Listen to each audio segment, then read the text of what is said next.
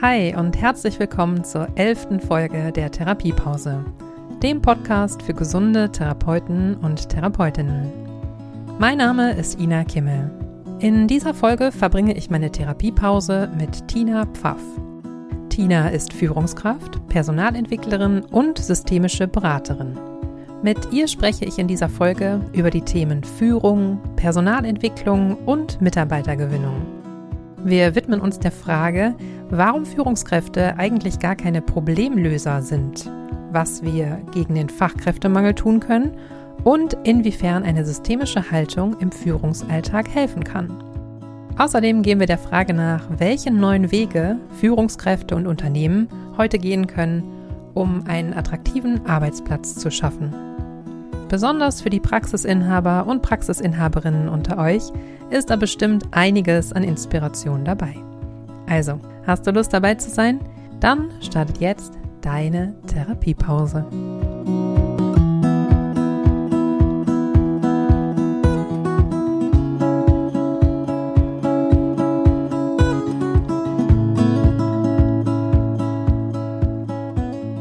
Hallo, liebe Tina, herzlich willkommen in der Therapiepause. Schön, dass wir heute am Sonntagmittag zusammen Pause machen.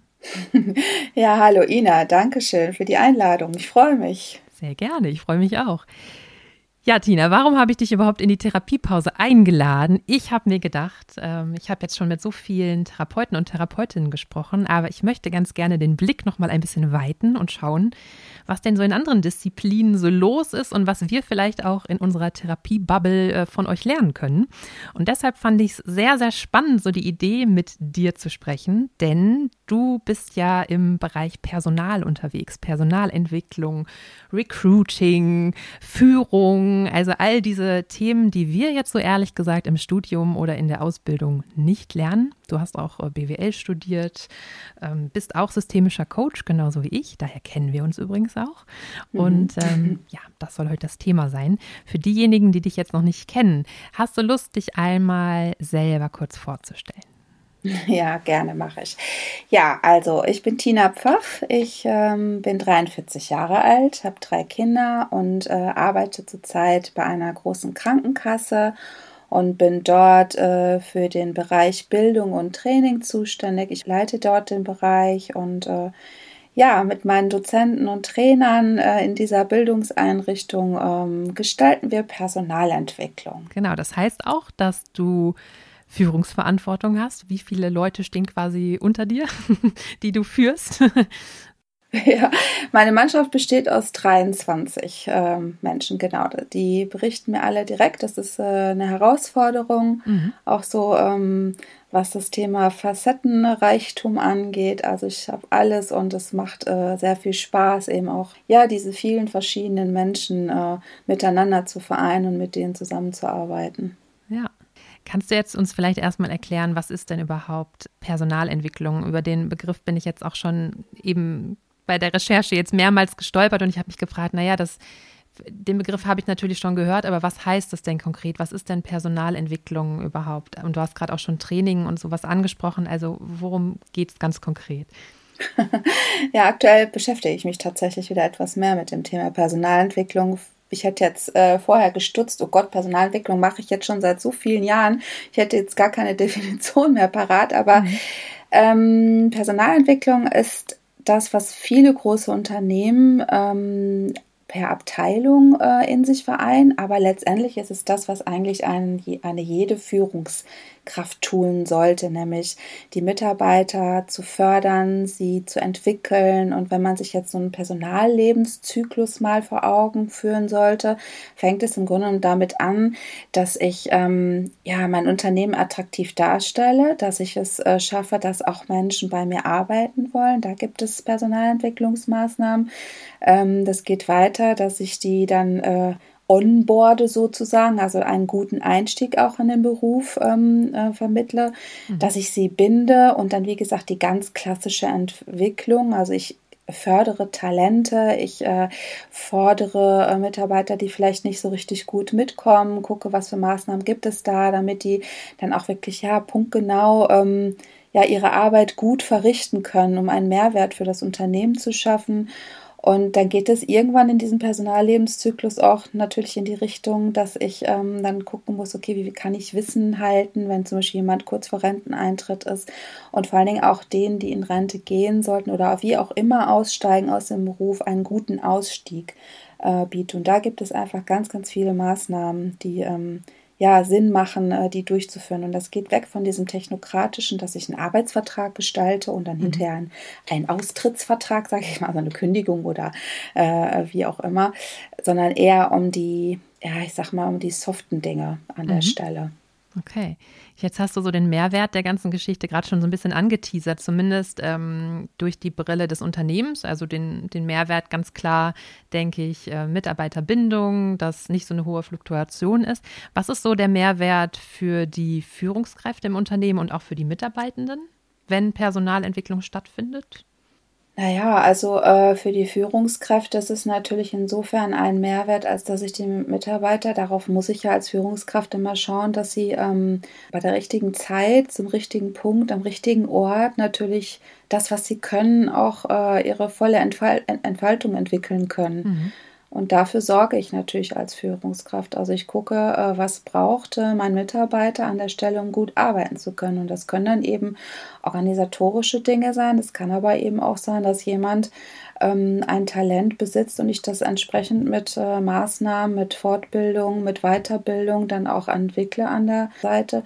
Oder ich ähm, setze sie natürlich auch talentbezogen ein. Mhm. Ich weiß ja ungefähr, okay, es, es gibt einen Mitarbeiter, der ist jetzt vielleicht nicht so der Schreiberling. Mhm. Ja, da weiß ich, okay, der steht lieber auf der Bühne, äh, kommuniziert viel, ist total gut strukturiert, organisiert, dann setze ich den vielleicht eher in Projekten ein. Und dann gibt es aber die Stillen, die eigentlich total gut sind, ähm, konzeptionell zu arbeiten, so in ihrem stillen Kämmerlein und das bedeutet eben auch schon Personalentwicklung auch äh, ja als Führungskraft. Ja mhm. gut, und Mitarbeiter ähm, fühlen sich ja wertgeschätzt und ich, ich behaupte mal auch, dass sie besser leisten können, wenn sie wertgeschätzt werden. Und eine Form der Wertschätzung ist, dass ähm, ich als Mitarbeiter von meiner Führungskraft ähm, auch erfahre, wie ich mich entwickeln kann. Denn mhm. für Menschen ist es, glaube ich, schon ähm, wichtig, sich auch weiterzuentwickeln und eben nicht immer ja, nach der Berufsausbildung stillzustehen und das mhm. war es dann jetzt. Ich meine, das gibt es auch und das ist auch völlig in Ordnung, aber ich sollte zumindest etwas anbieten, wenn sich jemand weiterentwickeln möchte. Und da setzt Personalentwicklung an. Und deswegen glaube ich nicht nur, dass es eine Unternehmensaufgabe ist, sondern Aufgabe einer jeden Führungskraft. Okay. Jetzt kenne ich dazu keine Zahlen, aber ich frage mich gerade, es rattert in meinem Kopf, wie viele der Zuhörerinnen und Zuhörer oder auch der, ja überhaupt der Führungskräfte in der Therapiewelt diese Aufgaben, so wie du die jetzt gerade beschrieben hast, auf dem Schirm haben oder sogar auch umsetzen. Und da habe ich jetzt ein großes Fragezeichen im Kopf. Meine Hypothese, die ich jetzt einfach mal in den Raum werfe, ist, ich glaube, dass wenige Führungskräfte, zum Beispiel Praxisinhaberinnen, diesen Aufgaben nachgehen, die du gerade beschrieben hast. Das ist jetzt äh, einfach mal so in den Raum geworfen. Ihr könnt gerne auch kommentieren hinterher zu dem Podcast oder mir eine Rückmeldung geben, wenn das bei euch anders ist. Aber ich versuche gerade so ein bisschen mir vorzustellen, was das jetzt zum Beispiel für mich als Praxisinhaberin bedeuten würde. Oder wir nehmen mal einen, wir, wir bauen mal eine imaginäre Praxis. Die ist in einer großen deutschen Stadt. Die hat mhm. eine Praxisinhaberin seit fünf Jahren, hat sie diese mhm. Praxis selber aufgebaut und sie hat jetzt sechs ähm, Mitarbeiterinnen, sechs äh, Logopädinnen nehmen wir jetzt einfach mal, ja, und die machen mhm. da Therapieeinheiten. Was wäre jetzt so aus deiner Sichtweise, was wären die Aufgaben dieser Praxisinhaberin in Bezug auf ihre Führung und in Bezug auf ihre Mitarbeitenden? Was sollte sie so in so einem wenn wir jetzt vielleicht mal so ein Jahr nehmen, also was sollten da auf jeden Fall mal für Dinge anstehen? Weißt du, was ich meine? ja, ich weiß, was du meinst. Und da fängt aber etwas an, was wir ja auch aus dem Systemischen kennen. Ne? Also wenn wir systemisch denken und handeln, das ist für mich jetzt auch so in den letzten zwei Jahren nochmal prägnant geworden. Was kann ich aus der systemischen Theorie auch tatsächlich auch mit Führungsverhalten ähm, und Handeln und Denken auch äh, übertransferieren? Mhm. Und für mich als Führungskraft, wenn ich jetzt also eine Praxisinhaberin wäre, wäre es, glaube ich, erstmal elementar wichtig, dass ich erstmal beobachte, was passiert da wie arbeiten meine, äh, meine Leute. Also ich will jetzt nicht immer nur Therapeutinnen sagen, es wird ja wohl auch den einen oder anderen Therapeuten geben. Ähm, also was passiert da in meiner Praxis? Wie arbeiten die? Ähm, geht es denen gut bei der Arbeit? Ähm, und ich würde ähm, als allererstes nach dieser Beobachtungsphase würde ich erstmal das Instrument der Mitarbeitergespräche einführen, wenn ich das nicht mhm. schon habe. Jetzt mag man denken, hä, Mitarbeitergespräch, ich unterhalte mich doch jeden Tag mhm. mit meinen Mitarbeitern. Aber Genau, genau, du sagst es richtig zwischen Tür und Angel. Und was ich erfahren habe in meiner langjährigen Erfahrung ist, dieses Instrument der Mitarbeitergespräche bewusst als Instrument einzuführen, sich bewusst die Zeit mhm. zu nehmen, einmal oder auch zweimal im Jahr. Äh, die meisten schaffen es, glaube ich, äh, maximal einmal im Jahr, aber das ist schon mal ein guter Anfang sich wirklich eine Stunde, anderthalb Stunde außerhalb des Arbeitskontexts zusammenzusetzen, sich die Termine dann auch entsprechend freizulassen und tatsächlich mal zu reflektieren, was läuft bisher gut im Job, was läuft nicht so gut, liebe Führungskraft, was brauche ich dann von dir, lieber Mitarbeiter, was brauche ich von dir? Und daraus dann Maßnahmen zu schmieden, ja, wie man zukünftig gut miteinander arbeiten möchte. Und das, das hat schon ganz, ganz viel Wert. Wichtig dabei ist natürlich dann in dem Kontext, also wir machen das beispielsweise so, dass wir das auch wirklich notieren in einem Rückmeldebogen, auch da Maßnahmen festhalten, dass auch die Führungskraft und auch der Mitarbeiter das dann miteinander unterschreiben. Und dann ist es aber eben wirklich immens wichtig, dass es nicht in irgendeinem Ordner verschwindet, sondern dass man sich das wirklich auch immer mal heranführt und ja, die Maßnahmen auch wirklich durchführt, weil nur dann bringt es auch was. Was können das dann für Maßnahmen sein, frage ich mich gerade.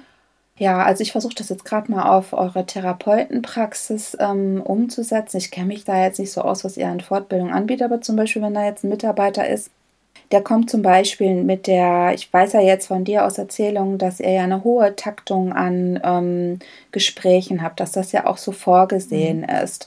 Und wenn es zum Beispiel einen Mitarbeiter, Mitarbeiterin gäbe, der dann beispielsweise in der vorgegebenen Zeit zum Beispiel die Therapie nicht durchführen mhm. kann, dann könnte es ja vielleicht darauf hindeuten, dass er ähm, sich vielleicht zukünftig anders organisieren muss, dass er da vielleicht nochmal eine Unterstützung bekommen mhm. sollte, ähm, wie die Gespräche dann auch zu führen sind, wie er auch seine Ziele erreicht. Und da könnte ich mir vorstellen, dass man ja in der Richtung was sucht, Weiterbildung, Fortbildung, dass derjenige dann in Zukunft da auch besser arbeiten kann, um den Zielen dann auch gerecht mhm. zu werden. Und das ist ein interessanter Punkt. Das ist zu schwammig nee, nee, ich, oder? Ich verstehe es sehr gut und das ist schon ganz interessant, denn da frage ich mich jetzt gerade und äh, genau, alle, die jetzt zuhören, können das für sich selber ja einfach mal überprüfen. Mein Eindruck ist immer, dass wir sehr viel danach schauen, äh, Kompetenzen in puncto Therapie Qualität? Also welche Fortbildung kann ich vielleicht noch machen, damit meine Leistung am Patienten noch besser wird? Also welche neue Methode kann ich noch erlernen? Dass sehr da der Blick hingelenkt wird, zu schauen, oh, das interessiert mich noch, was ich auch sehr, sehr wichtig finde, ne? denn zum Thema Zufriedenheit ist das ja auch ein Punkt, der mit dazu gehört. Jetzt gerade habe ich aber rausgehört, du meinst, glaube ich, eher den Punkt zu schauen, hey, es gibt vielleicht Hindernisse oder Unzufriedenheiten, in, die ich selber bei mir bemerke. Zum Beispiel, ich, ich komme nicht gut damit klar, dass ähm, diese Therapieeinheit 45 Minuten dauert und irgendwie kann ich das aber nicht gut abschließen, sodass wir auch wirklich nach 45 Minuten fertig sind. Ich kann mich da schlecht abgrenzen, Leute Abgespräche mhm. abrunden. Im Bereich Gesprächsführung, Kommunikation fehlen mir da Kompetenzen. Und da habe ich dich dann so verstanden, da genau zu gucken, was braucht die Person. Also ist es ein Coaching, ist es eine Fortbildung, ist, sind es irgendwelche Tools, die sie an die Hand bekommt, oder? Genau, also nicht nur tatsächlich auf die reine Methodik oder die mhm. Fachlichkeit abzustellen, das ist es ja eher, sondern wirklich zu gucken, ähm, welche Maßnahmen gibt es, die meinen Beruf begleiten? Und da ist es eben zu kurz gesprungen, wirklich auf die Fachlichkeit zu gucken, sondern auch zu gucken, okay, Methodenkompetenz, mhm. Sozialkompetenz. Vielleicht gibt es auch jemanden, der das zwar gelernt hat, aber feststellt, oh, ich kann eigentlich gar nicht so gut mit Menschen kommunizieren. Ich meine, das ist natürlich ein Riesenproblem, aber vielleicht gibt es da auch nochmal ähm, etwas, wo man ein bisschen näher drauf rein äh, sollte. Und das ist, denke ich, Aufgabe wirklich der Führungskraft, das zusammen mit dem Mitarbeiter, mit der Mitarbeiterin auch zu erarbeiten. Was ist es denn eigentlich genau, was du brauchst, um gut zu arbeiten? Wenn ich jetzt gerade an dieses Thema Abgrenzung denke, da ähm genau, also ich kriege sehr, sehr häufig auch in Seminaren, wenn es so um das Thema Resilienz und so geht, diese Rückmeldung, dass es vielen unheimlich schwer fällt, weil häufig so ein, ein Zwiespalt im Kopf ist. Ich bin doch eigentlich die sehr freundliche und nette Therapeutin. Und das passt doch jetzt irgendwie nicht dazu, wenn ich jetzt auch klar und ähm, vielleicht auch sogar in einer Art von Strenge oder ne, ähm, kommuniziere, dass gewisse Grenzen überschritten sind und es ja so nicht weitergeht. Ja, ich vielleicht mal so bildhaft gesprochen auf den Tisch haue. Das kommt bei vielen, ist mein Eindruck, nicht so ganz zusammen zu diesem Bild, was wir eigentlich so als sehr empathische, einfühlsame, äh, freundliche Therapeutin irgendwie mit so mit so uns rumtragen.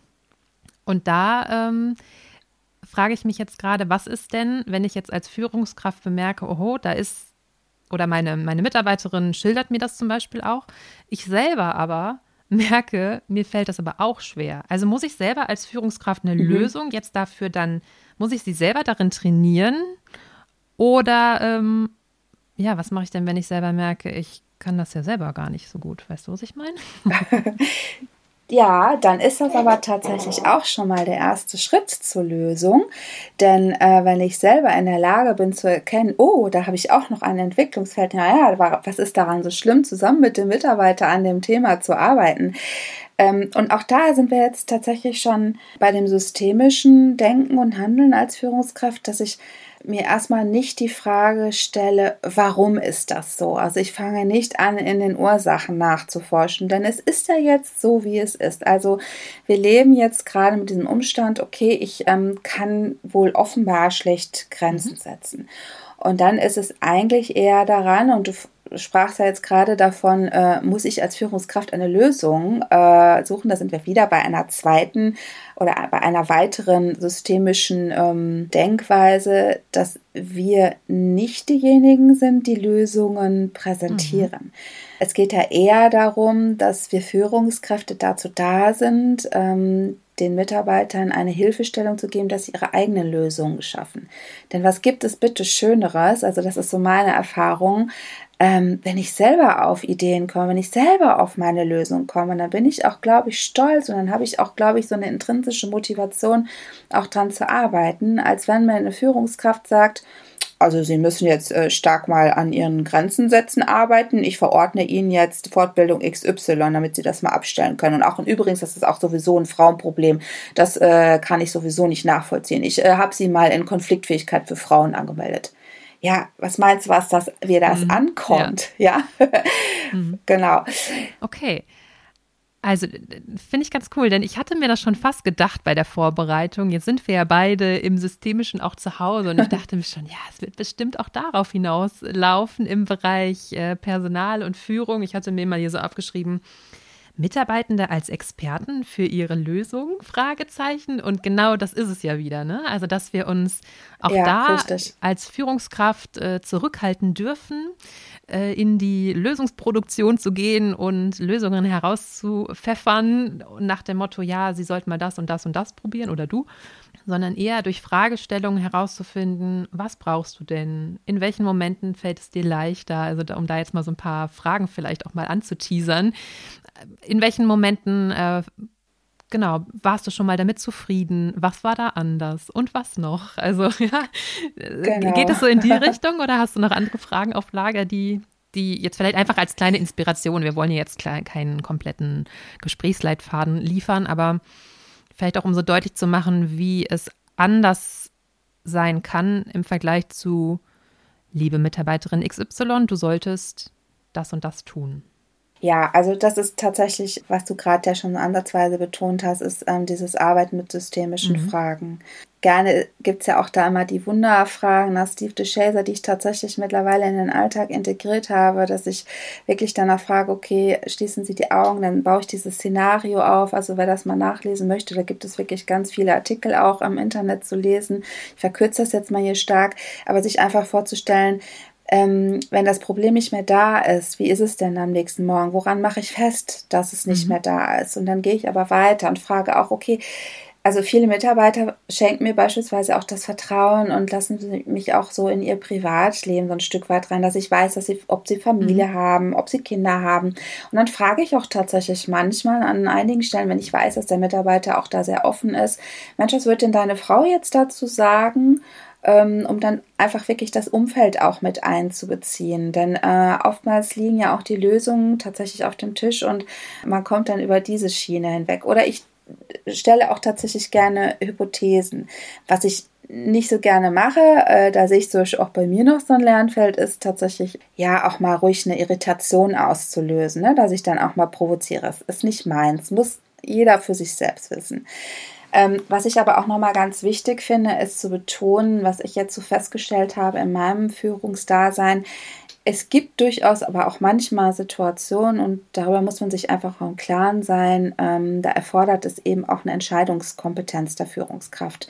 Und dann kann ich auch nicht mit den hypothetischen Fragen oder mit sonstigen systemischen Fragen um die Ecke kommen, sondern eine Krisensituation, ne, wir hatten ja genug mit einer Krise zu tun, da muss man sich dann aber auch tatsächlich mal trauen, das alles auch ein Stück weit über Bord zu werfen und wirklich eine äh, Entscheidung herbeizuführen, weil die Mitarbeiter fordern das auch ein an der Stelle. Sie wollen ja auch geführt werden.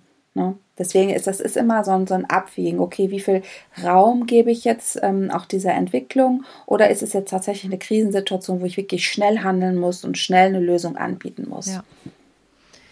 Wenn ich das jetzt so höre, rattert es weiter in meinem Kopf und ich denke mir, naja, Nehmen wir jetzt mal so eine hm, Führungskraft in einer Logopädie-Praxis oder Ergotherapie oder Physiotherapie-Praxis mit jetzt mal, wir nehmen einfach mal so eine 40-Stunden-Woche. Kannst du das so grob aus dem Bauch heraus jetzt, ohne dass das wissenschaftlich belegt ist, aber sagen, wie viel Zeit sollte ich denn als Führungskraft für meine Führung einplanen? Denn mein Eindruck ist, um das vielleicht noch dazu zu sagen, dass sehr viele Praxisinhaberinnen einfach sehr, sehr, sehr viele Therapien auch selber machen. Ja, also die arbeiten sehr, sehr viel am Patienten, wie man so schön sagt. Und naja, dann kommt halt noch so ein bisschen Orgakram und teilweise sehr viel Bürozeug, was dann manchmal am Wochenende gemacht wird. Oder man hat bei einer größeren Praxis eine Bürohilfe. Und dann gibt es da noch das Thema Führung. Also wie sollte da so eine Verteilung sein? Kann man das überhaupt so per se sagen oder kann man, ja, was, was ist deine Idee spontan? Ja, da sprichst du natürlich tatsächlich ein sehr kompliziertes Feld an. Also die reine Lehre besagt natürlich, dass eigentlich Führungskräfte gar nicht so sehr auf die Linientätigkeit ähm, ausgerichtet sein sollen, also zum Beispiel jetzt auf das Therapieren mhm. selber, sondern dass sie nur führen sollen. Ist aber natürlich wenn man beispielsweise, nehmen wir das Beispiel von, von vorhin mit den sechs Mitarbeitern, natürlich utopisch. Ich muss ja auch irgendwie in meiner Selbstständigkeit zusehen, dass äh, ich auch Geld verdiene an der Stelle. Also muss ich natürlich auch selber ran. Ähm, und vielleicht macht es mir ja sogar auch Spaß. Deswegen bin ich ja auch Logopädin oder Therapeutin mhm. geworden, weil ich natürlich gerne auch therapiere an der Stelle. Insofern ist es schwierig zu sagen. Also man sollte schon, glaube ich, am Tag sich schon naja, mindestens 10, 20 Prozent schon mit dem Thema Führung auseinandersetzen mhm. und sich dann auch entsprechend die Freiräume nehmen. Also ich glaube, also wenn du jetzt genauso viel therapieren würdest wie deine Mitarbeiterin, dann würde ich schon sagen, okay, kannst du machen, aber dann fällt wahrscheinlich viel in, dein, ähm, in deine mhm. Freizeit, wo du einfach nochmal dann auch Mitarbeitergespräche führen solltest oder organisieren, mhm. Büroarbeit und so weiter. Deswegen ne, da kommen wir jetzt auch so ein bisschen auf das Thema Gesundheit vielleicht, ne, Thema Selbstorganisation, Selbstführung. Ich weiß, dass es vielen schwerfällt, aber das ist so der Anteil, den man mindestens einsetzen sollte, um auch wirklich äh, ja, zu führen. Okay. 10 bis 20 Prozent an eines Arbeitstages. Jetzt mal das ja. Jetzt aber auch nur, genau, ich ja, nagel dich jetzt auch nicht darauf. Jetzt meine ja, alles gut, alles gut. nur, ja, mir dient es tatsächlich auch nur mal so als Inspiration, so als kleine Richtung vielleicht, wo jeder und jede jetzt, der die zuhört, mal überlegen kann, okay, wie ist das bei mir? Und ich stelle mir jetzt eben gerade vor, es sind ja eben dann auch nicht nur die Gespräche, die ich führe, sondern die muss ich auch vorbereiten. Das mache ich vielleicht nicht mal eben so zwischen Tür und Angel und ich muss die auch auswerten und dann im Zweifel Folgegespräche führen, wo dann Maßnahmen überlegt werden. Also mhm. Also es ist ja dann nicht nur mit einem Gespräch getan, sondern es wird schon klar, ähm, das ist auch dann so ein roter Faden, der sich dann durch so ein Jahr zieht, sage ich mal, und dann auch durch ja, im Prinzip durch meine ganze Tätigkeit. Ne? Aber so in der Jahresplanung mhm. gibt es dann ja schon so bestimmte Phasen, denke ich mir jetzt mal, wo dann größere Gespräche anstehen. Du hast jetzt gesagt, mal so Minimum einmal im Jahr. Das wäre schon super. Und was für, für kleinere Interventionen könnten das sein? Also zum Beispiel jetzt wöchentliche Teambesprechungen. Kann man da auch noch etwas mit reißen? ja, natürlich. Also da sind wir jetzt beim Thema Organisation. Der Fokus sollte ja natürlich jetzt nicht nur auf den Mitarbeitergesprächen sein. Das ist ja jetzt nur mhm. ein Tool von ganz, ganz vielen. Natürlich sollte ich, wenn ich ein etwas größeres Team habe, ne, sprechen wir jetzt wieder von den sechs Mitarbeitern, natürlich auch regelmäßig Teambesprechungen machen. Ob das jetzt einmal in der Woche ist oder äh, alle zwei Wochen, das hängt, glaube ich, auch wirklich davon ab, was man auch für Themen an der Stelle hat. Man kann sich ganz, also so arbeite ich beispielsweise. Ich mache tatsächlich alle zwei Wochen Besprechungen mit meinen Leuten und wir führen da auch ganz streng ähm, eine Tagesordnung, also die frei verfügbar ist. Also jeder kann dann seine Punkte dort eintragen, die er in der Gruppe besprechen mhm. möchte. Und so füllt sich auch die Tagesordnung. Das ist auch das, was charmant ist, weil die Mitarbeiter natürlich dann auch ja ein Mitspracherecht haben. Äh, und nicht nur die Führungskraft an der Stelle sagt, so, wir besprechen heute Thema X, Y und Z sondern dass es wirklich in der Gruppe auch beschlossen wird, gemeinsam zum Beispiel durch so eine Tagesordnung dass zum Beispiel jemand eine Fortbildung besucht hat und das jetzt auch vielleicht mal den anderen ähm, Kollegen, Kolleginnen ja auch mal darbieten möchte, was er da gelernt hat, oder dass dann die Führungskraft irgendwie zum Beispiel den Jahresplan auflegen möchte für die, äh, für die nächste Zeit.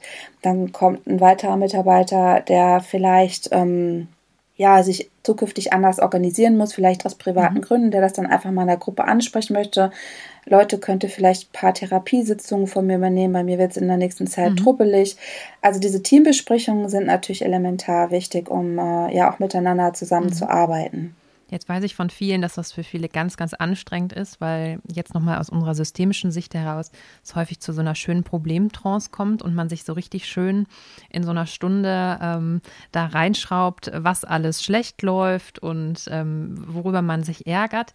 Ist das jetzt aus deiner Perspektive in Ordnung, wenn das ähm, ja das Raum findet? Oder was, was kann man so mit diesem Gefühl anstellen, ah, oh, die sind so ineffektiv, diese Gespräche, diese Sitz, diese Teamsitzungen, da kann ich doch mhm. in der Zeit lieber noch eine Therapie machen. Das bringt mir irgendwie nichts. Also ein Punkt, den wir ja. jetzt schon gerade gehört haben von dir, Thema Mitbestimmung. Also da ist nicht nur eine Person, die irgendwie sagt, darum geht's heute. Also Leute mit ins Boot holen, genau. Thema Eigenverantwortung. Gibt es noch andere Punkte, damit das vielleicht nicht mehr so als oh, der ätzende Termin in der Woche abgestempelt wird. Ja, klar, sicher.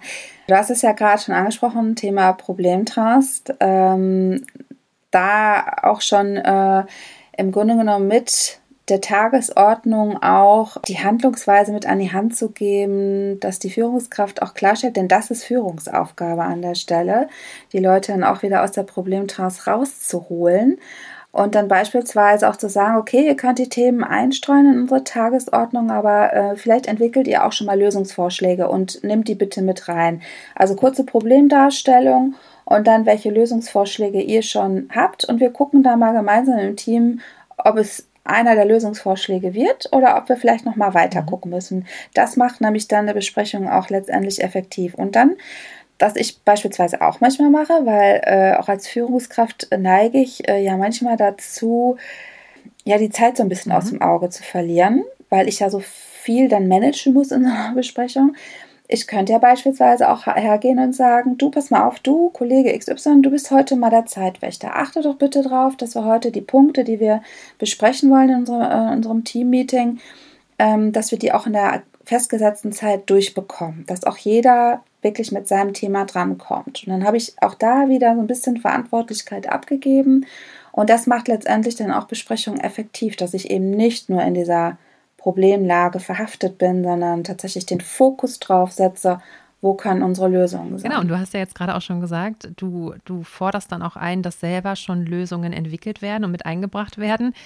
Na, also wieder als Gegenentwurf dazu, mir wird ein Problem oder mir werden als Führungskraft mehrere Probleme geschildert und ich gehe in die Problemlösungssuche. Also ähm, mhm. fühle mich mhm. womöglich auch sehr unter Druck gesetzt, wenn ich mich da jetzt hineinversetze, oh Gott, jetzt haben wir diese und diese Probleme auf dem Tisch und ich muss jetzt ad hoc äh, Lösungen dafür finden. Das ist ja jetzt auch aus der systemischen Sicht nicht wahrscheinlich das, das Ziel, ne? sondern eher auch die Verantwortung mit abzugeben und die Lösungssuche dann im Team gemeinsam anzukurbeln, oder?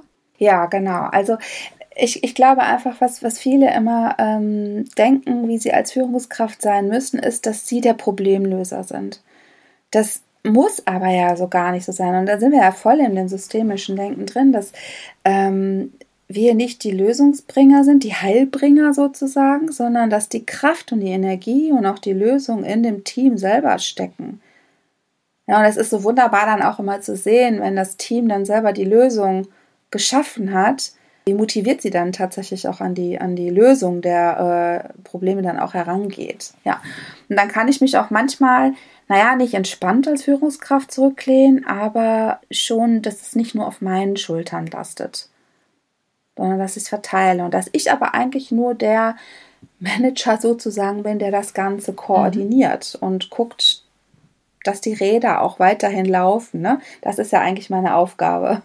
Ja, und damit geht dann ja wirklich auch so diese eine andere Haltung einher. Ne? Du hast das gerade schon beschrieben. Viele denken, dass sie so die Lösungen liefern müssen und auch beschrieben, wie welche Last dann vielleicht auch auf den Schultern liegt, wenn ich diese andere Haltung einnehme, hey, die Expertise liegt auch in meinem Team und ich muss gar nicht die Expertin für alle Themen sein, also kann ich ja auch tatsächlich gar nicht, dann äh, ja, habe ich eine andere Haltung auch meinem Team gegenüber. Ne? Das muss ich mir vielleicht auch erstmal nochmal bewusst machen, dass, dass ganz viel Know-how und Lösungsexpertise da auch äh, vielleicht sogar ungenutzt schlummert und gerne durch Fragen, da sind wir dann wieder bei dem Thema, aktiviert werden dürfen.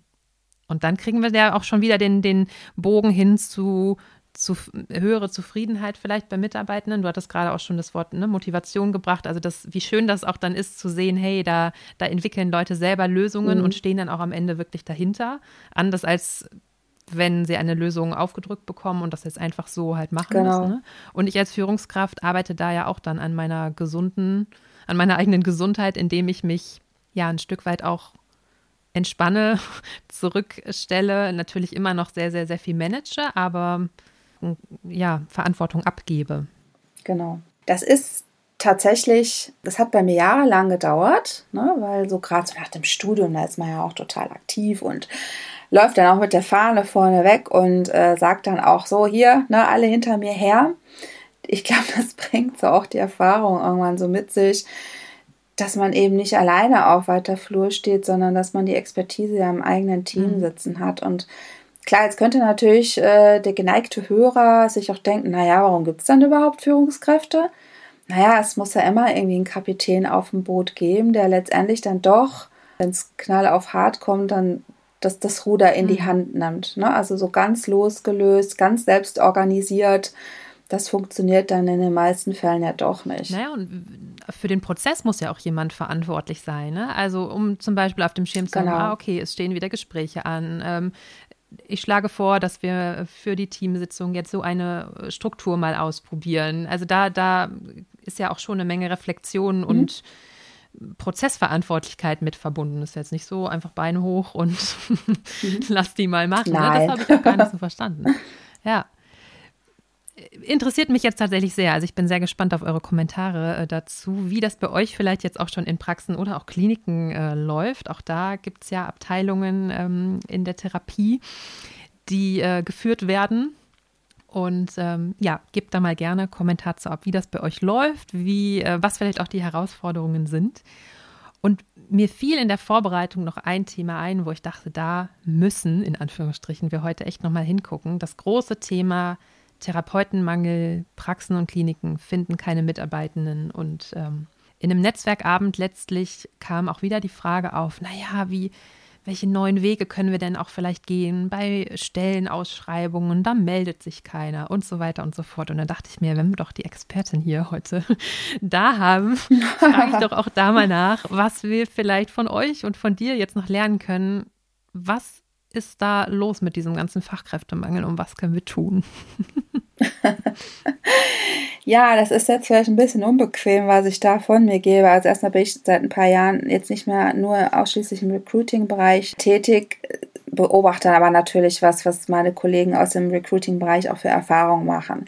Also letztendlich sind wir jetzt da, was ja schon seit den 90ern, das ist ja schon fast ein inflationäres Wort geworden, ähm, aber wir bewegen uns tatsächlich jetzt in den Auswirkungen des Fachkräftemängels. So, das heißt, für mich, ähm, dass ich eigentlich, und das machen ja auch schon viele Unternehmen ganz wunderbar, nicht mehr mit bloßen Stellenausschreibungen noch irgendwem um die Ecke kommen muss. Ja, da werden dann irgendwelche Azubi-Nights, äh, Partys veranstaltet, wo man dann versucht, Kontakte zu knüpfen. Es, ja, Messen ist ja auch so ein probates Mittel. Oder dass ich entsprechend ähm, ja die Kanäle bediene wie Facebook, Insta und so weiter und so fort, um da auch nochmal attraktiv als Arbeitgeber zu werden. Aber letztendlich, ähm, und da hatten wir ja auch schon mal drüber gesprochen, ich, ich bin ja so begeistert davon, ähm, wie, wie du das gerade machst, weil du ja als Mensch Ina Kimmel ja auch nochmal mhm. präsent wirst. Und obwohl ich vielleicht die Arbeitsbedingungen jetzt im Logopädie oder im Klinikbereich habe, so wie sie sind, die, die kannst du nicht ändern, die können auch wahrscheinlich deine Kolleginnen nicht so ändern. Ne? Ich meine, das sind tarifvertragliche Strukturen, Krankenkassenstrukturen, die da auferlegt werden. Die Frage ist, wie könnt ihr denn trotzdem mit diesem Umstand leben und für euch da andere Lösungen kreieren? Und da kann ich euch nur empfehlen, dass ihr, und das bedeutet eben auch Fachkräftemängel, eben nicht mehr drauf stützt, okay, äh, ich schalte eine Anzeige und dann wird da mhm. schon was kommen, sondern ihr müsst leider diesen Schritt gehen, um aktiv auf die ja, Bewerber zuzugehen und vielleicht sich auch zu überlegen, okay, wir haben jetzt vielleicht diese Arbeitszeitmodelle, wir haben jetzt auch vielleicht die Vergütungsmodelle, aber was könnte es denn letztendlich einem jungen Menschen, der diesen Weg einschlagen möchte, denn sonst mhm. noch bieten? Ist es vielleicht das Jobrad? Ist es vielleicht, ja, flexible Arbeitszeitmodelle? Wir haben es ja jetzt in der Corona-Zeit gesehen. Ich muss da vielleicht auch nicht immer in der Praxis sein, ne, um Work-Life-Balance. Also gerade bei, bei jungen Eltern könnte ich mir gut vorstellen, dass das äh, ein Konstrukt wäre. Und da sage ich immer, geht mit den Leuten ins Gespräch. Fragt doch mal eure vielleicht auch jungen Mitarbeiter, die ihr vielleicht gewonnen habt. Was war es denn letztendlich? Warum ihr äh, zu mir gekommen seid. Warum habt ihr euch für, für diesen Job bei mir entschieden? Was war es letztendlich? Und daraus dann auch wieder, ne, sind wir bei dem Thema, eine Lösung herauszufinden. Und wenn ich schon eine Stellenanzeige schreibe, dann vielleicht nicht mehr so nach diesem äh, 0815 Gebaren. Mhm. Äh, wir sind die Firma XY, ähm, wir bieten dies, wir haben diese Erwartung, bewerben Sie sich äh, mit Vorstellung ihrer, Ihres Gehaltes bei sowieso, sondern da wirklich auch so ein bisschen ja mehr Herzblut reinzusetzen und ähm, ja die, die Menschen, die dahinter stehen, vielleicht in den Fokus mhm. zu rücken. Okay, das heißt, mit, ja, ich, ich gucke mir jetzt gerade mal so vor meinem inneren Auge so die Stellenausschreibungen an, die vielleicht auch ich in der Vergangenheit schon mal geschaltet habe, aber auch die ich so in solchen äh, Stellenportalen für Therapeutenjobs äh, finde, dann glaube ich, ist dann noch ein bisschen Luft nach oben. Also auch, also dieses klassische Modell, was du gerade angesprochen hast, ähm, hallo, wir sind die Praxis XY, wir, wir sind ein Team von so und so vielen Leuten und haben eine moderne Praxis, ähm, gute Ausstattung, faires Gehalt steht dann häufig da, ähm, vergütete Teambesprechungen und Fortbildung, wenn es gut läuft. Und wir wünschen uns jemand, der engagiert ist, der ähm, flexibel ist und auch Hausbesuche macht, steht dann häufig drin, gerne eigenen Pkw und bitte per E-Mail oder Post an XY schicken. Jetzt mal so, ohne dass ich das jetzt alles haargenau wiedergeben mhm. kann, aber das ist mal jetzt so, ja, schön gestaltet, wenn es gut läuft, mit, vielleicht noch mit einem Praxislogo und mhm. vielleicht ein paar Bildern von der Praxis. So, und so scheint es ja irgendwie nicht zu funktionieren. Das heißt. Genau, das ist so Standard. Aber dann denk doch mal vielleicht, was ist denn, was ist denn das Besondere an deiner mhm. Praxis? Was ist so dein Alleinstellungsmerkmal? Warum kommen die Leute zu dir und gehen nicht zu einer anderen Praxis? Warum sollte man das nicht in der Stellenanzeige auch einmal raushauen? Ich glaube, das ist auch so ein bisschen so das Selbstbewusstsein entwickeln. Ne? So vom Standard abzuweichen und zu sagen, Leute, hier bei mir könnt ihr dies, das, jenes erleben. Kommt zu mir, weil ich bin in der City von Dortmund, ja, Ihr könnt mit eurem Rad, ich habe auch Fahrradparkplätze, mhm. ne, also ist jetzt einfach so mal in die Tüte gesprochen, ja. genau, es gibt, du hattest gerade das Jobrat-Angebot äh, angesprochen, solche Angebote vielleicht auch gezielt zu nennen. Gibt es noch andere, so im Bereich das fällt dann ja, glaube ich, so unter dieses betriebliche Gesundheitsmanagement. Ne? Was sind vielleicht auch attraktive Punkte, ja. die ganz unabhängig von irgendwelchen Schwerpunktsetzungen ne, inhaltlicher Art, die noch attraktiv sein können? Also was kann ich mir noch aus dem Ärmel schütteln als, äh, als Praxisinhaberin? Ja, da müsst ihr euch mal tatsächlich mal Gedanken drüber machen, was für Incentives ihr euch wirklich auch leisten könnt. Also äh, beispielsweise ich erlebe auch, dass solche die technische Ausstattung wie einen eigenen Laptop mhm. beispielsweise, äh, dass das auch immer gut zieht oder irgendwelche anderen Incentives wie ähm, es gibt ja so Benefit-Programme, wo ich dann beispielsweise was günstiger dann auch kaufen kann, irgendwie Prozente bekommen. Ich weiß natürlich jetzt gerade nicht, ob das auf eurem Logopädie-Bereich ähm, sich, sich übertragen ließe. Ich komme jetzt, äh, ist ja leider jetzt in, in dem Sinne ähm, aus dem Unternehmenskontext über 1000 ja. Mitarbeiter und da wird sowas natürlich dann äh, schon mal leichter gemacht oder dass Mitgliedschaften in Fitnessstudios mhm. beispielsweise äh, angebracht werden oder ich ähm, schenke dir ein Zehner-Ticket fürs Schwimmbad hier in Dortmund Süd. Äh, ne? Also solche Dinge. Also mehr so auch die, die, hm, die, die Brille aufzusetzen, was, was könnte denn den Leuten neben einem schönen Therapieraum und einem interessanten Klientel äh, noch auch gut tun, damit sie auch ne, du hattest gerade so Work-Life-Balance, also damit das irgendwie auch ganz gut läuft. Also so Thema Gesundheitsförderung, was ist so mit, ah, genau, ganz am Anfang hattest du das genannt, dass das auch ein, ein Bereich der Personalentwicklung ist, Leute gut in ein Unternehmen reinzuführen. Mir, mir fällt gerade der Begriff dazu nicht mehr ein. Onboarding. Onboarding. Okay, guck mal. Also Onboarding, das steht dann immer da unter bezahlte Einarbeitung, steht dann in den Stellenausschreibungen bei uns. Ja, aber weißt du, es ist doch viel, viel niederschwelliger und das habe ich auch jetzt schon mehrfach äh, auch selbst äh, auf, äh, auf, der eigenen Haut erlebt, ist mal für einen Kennenlerntag mhm. zu kommen, ja, mal schon an den ersten Teambesprechungen teilzunehmen, auch wenn ich vielleicht noch bei dem anderen Unternehmen bin und noch vielleicht eine Kündigungsfrist einzuhalten habe, aber was hindert mich denn daran, schon mal den Kontakt vorher zu knüpfen oder vielleicht auch schon mal nach Hause zu schicken? Ihr habt doch bestimmt auch ähm, ja, vielleicht schon mal irgendwelche Broschüren, die ihr mhm. verwendet oder vielleicht, wenn ihr zum Beispiel eine neue Technik einführt, äh, also ich meine jetzt ähm, Erkenntnis aus, aus einer Fortbildung, Mensch, hallo, liebe mhm. Susanne, du fängst zwar erst in zwei Monaten bei uns an, aber ich schicke dir jetzt schon mal die neuesten Erkenntnisse und wir wollen das ähm, Instrument jetzt auch bei uns einführen, schau dir das doch auch schon mal an. Ne, also das sind so diese typischen Onboarding-Geschichten, um dann auch wirklich frühzeitig zu binden mhm. an der Stelle und auch Bock auf das zu machen, was dann in zwei Monaten passiert. Okay, also auch nochmal den Fokus drauf zu legen, wie gestalte ich dann so diesen Übergang, also im Zweifel von einer, jemand kommt aus der Ausbildung oder aus dem Studium oder aus einem anderen Job. Das fängt nicht am Tag eins des Arbeitsvertrages an, sondern es geht schon davor los. Der Prozess beginnt schon vorher und da kann ich schon einen wichtigen Grundstein legen, scheinbar, um auch die Motivation oder die Lust darauf, auch wirklich zu beginnen zu steigern. Thema zum Team dazugehören, das, das fängt dann ja auch schon vorher an, ne? wenn, wenn ich sowas mache. Definitiv. Was nur ganz, ganz wichtig ist, also auf die Idee sind natürlich schon viele Unternehmen gekommen. Es, was ich nur ganz wichtig finde, ist an der Stelle nochmal zu betonen, dass es authentisch sein muss.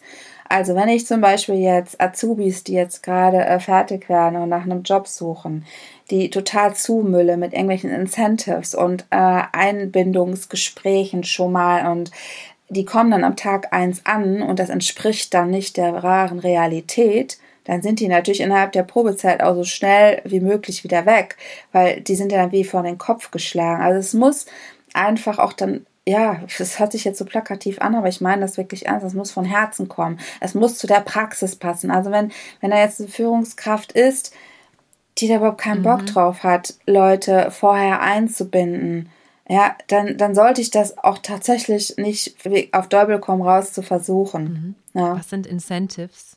Ja, äh, wie zum Beispiel jetzt äh, irgendwelche Goodies schon mal vorher zu schicken. Hier, guck mal, hast du schon mal unseren Praxisblog und äh, Aufkleber von, unserer, äh, von unserem Logo. Oder ich äh, schicke dir jetzt schon mal ein iPad, weil wir sind ja alle total technisch ausgestattet. Ja, äh, sowas einfach, ne? Mm, genau. Und was mir jetzt gerade noch einfiel, du hattest im Vorgespräch gesagt, neue Wege zu gehen, also auch aus der systemischen Sicht heraus mal zu fragen, was brauchen denn oder was, was wollen denn gerne die Leute, um auch einen Job anzufangen in, in unserer Branche.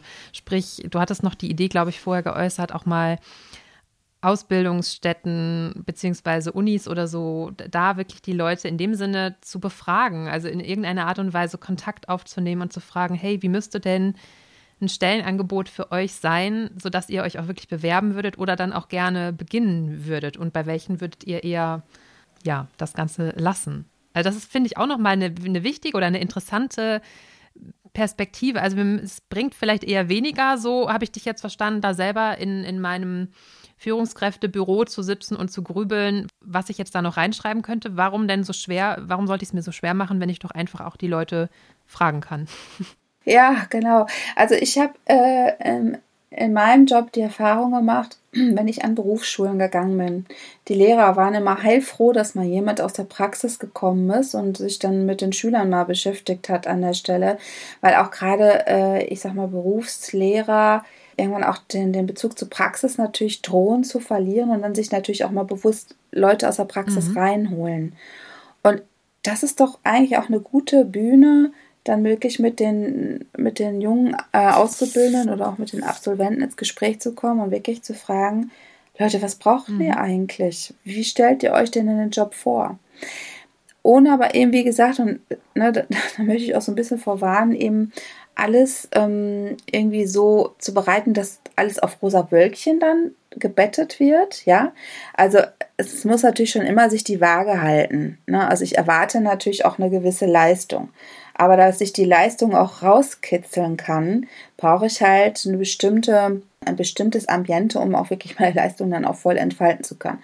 Also man darf es natürlich auch nicht mhm. übertreiben, weil sonst könnte es ja auch dann irgendwann mal ausschlagen in die Richtung, ach, mein Arbeitgeber, der ist so cool, der lässt mich alles mhm. machen. Ich äh, habe jetzt, ne, habe eigentlich überhaupt keinen kein, äh, kein Drang danach, jetzt hier die Therapiestunden in der Taktung zu machen. Ne? Also das, das ist schon eine hohe Kunst, ich verstehe das, aber um nochmal auf den Ausgangspunkt zu kommen, ich kann halt nicht mehr so wie früher Stellenausschreibungen schreiben und warten, dass da was kommt. Okay, die Zeiten sind vorbei, alles klar. Das nochmal als Takeaway-Message, alles klar, auch wenn es hart ist, ja.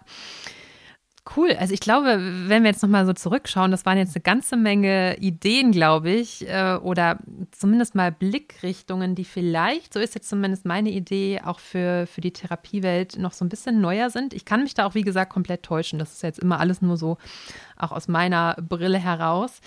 Ja, also angefangen bei, was ist überhaupt Personalentwicklung? Wie viel Zeit sollte ich mir da nehmen oder ich sollte mir überhaupt Zeit dafür nehmen?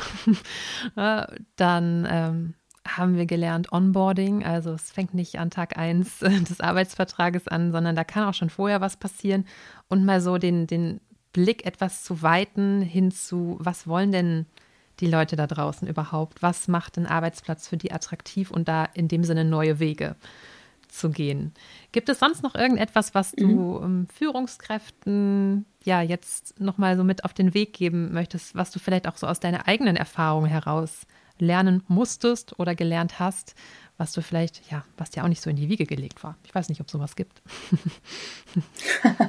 ja, natürlich gibt es da Dinge. Also ich kann mich eben noch sehr gut an die Zeit zurückerinnern, wo ich junge Führungskraft war und wie gesagt, immer eine Lösung parat hatte und immer vorgeprescht bin und mich dann immer gewundert habe, dass ich vielleicht nicht, nicht alle mitnehmen konnte auf diesen Weg und mittlerweile diese Gelassenheit besitze, mich zurückzulehnen, zu beobachten ähm, und auch so eine natürliche Neugierde aufzubauen.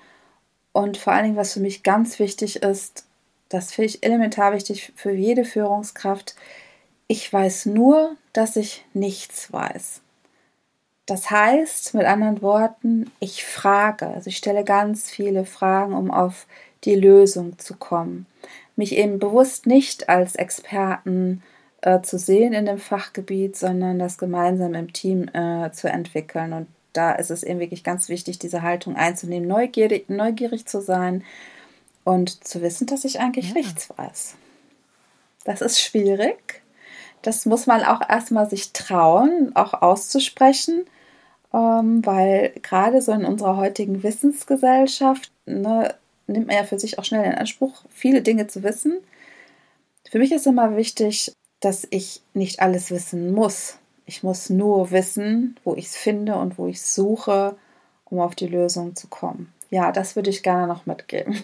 Dankeschön, Tina. Das war ein ja, finde ich jetzt ganz rundes Gespräch und ich habe äh, selber ganz, ganz viele Ideen mitnehmen können und ähm, danke dir sehr auch für deine Fähigkeit jetzt, dich in unsere Welt, sag ich mal, mal so hineinzufühlen, ne? auch wenn du da natürlich nicht zu Hause bist, aber das, ähm, ja, danke dafür, dass du das mal so mit mir gemeinsam gemacht hast, da aus deiner Welt in unsere Welt hinüber zu kommen und ähm, zu schauen, was wir damit anfangen können. Ganz, ganz äh, vielen ja, Dank danke. und äh, Wenn äh, es noch Fragen gibt zu den Themen, dann meldet euch gerne, schreibt uns einfach eine Nachricht, eine E-Mail oder kommentiert bei Instagram und Co. Und dann äh, ja, bin ich gespannt, was ihr da draußen sagt und wie es bei euch so läuft zum Thema Führung. Und ähm, ja, vielleicht gibt es ja auch einige Berufsanfängerinnen und Berufsanfänger, die sagen so, ah oh ja, und ich, es gibt so ein paar Punkte, die ich gerne nennen würde, da, würde dann äh, haut mal raus, denn wie gesagt, in Netzwerkabenden und Co. ist das ein, ein stetiges Thema und ja, also lass uns da gemeinsam mal gemeinsam Lösungen entwickeln. Tina, ich wünsche dir noch einen ganz, ganz schönen Tag und freue mich, dich bald wiederzusehen. Vielen Dank. Danke dir auch. Bis bald, liebe Ina. Ciao. Das war sie, die elfte Folge der Therapiepause. Ein großes Dankeschön an dich, liebe Tina, dass du heute zu Besuch warst. Danke für die Inspirationen und dafür, dass du dich so gut in unsere Therapiewelt hineinversetzen konntest. Und was geht jetzt zu Hause in deinem Kopf vor? Was sind deine Erfahrungen als Praxisinhaberin oder auch als Angestellte? Was macht für dich eine erfolgreiche Führung aus? Ich freue mich über deine Kommentare und Geschichten, gerne auch als E-Mail oder Sprachnachricht bei Instagram. Und jetzt erstmal genug für heute. Ich bin Ina. Danke fürs Zuhören und bis zur nächsten Therapiepause.